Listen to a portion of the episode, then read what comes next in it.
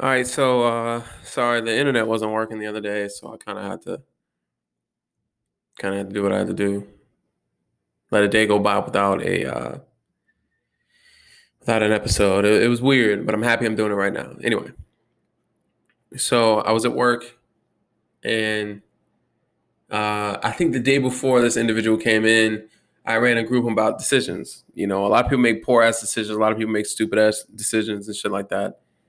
And right now, man, there's just this weird drug phase. There's always been about drugs. Anytime you listen to music, it's about, you know, smoking weed, it's about this, it's about that, it's about lean. Now it's about perk 30s and pills and shit.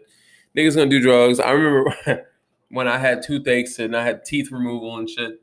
I had uh I think I had two teeth removed, and one of them I got like Tylenol three. The other one was like I remember one time I got Percocet.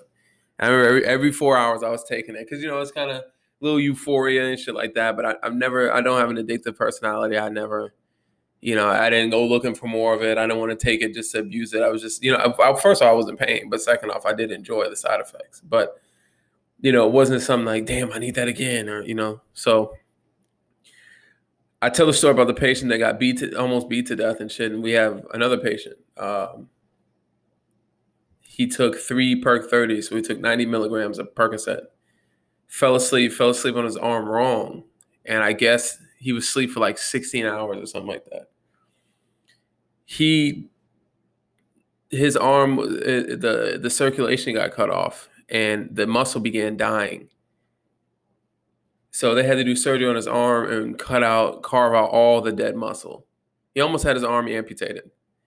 He got admitted into the facility. I'm not sure when he was here last. I think it was, you know, sometime last year, maybe October or something like that and um, sorry, I burped. It's just crazy because he, he's like 16, 17. His life is noticeably altered. Yeah, he's got a case waiting on him when he turned 18. He has, you know, priors, kind of a little druggy, badass kid. Not bad, like he's trying to fight or disrespect people, but he's just kind of a druggy.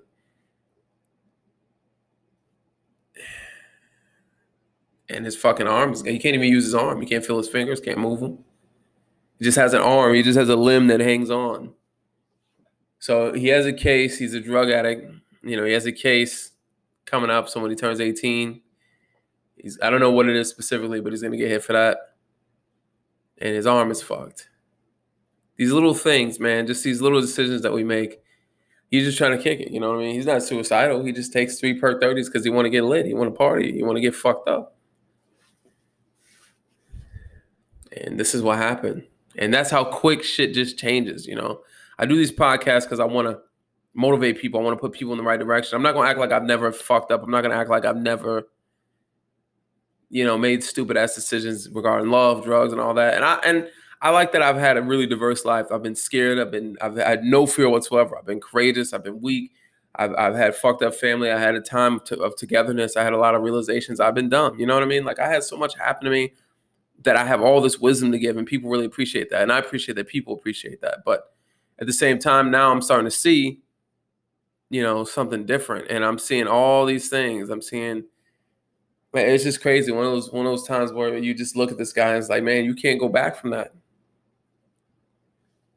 Make the best decision possible for yourself and your family and the people you love, or you can end up like him.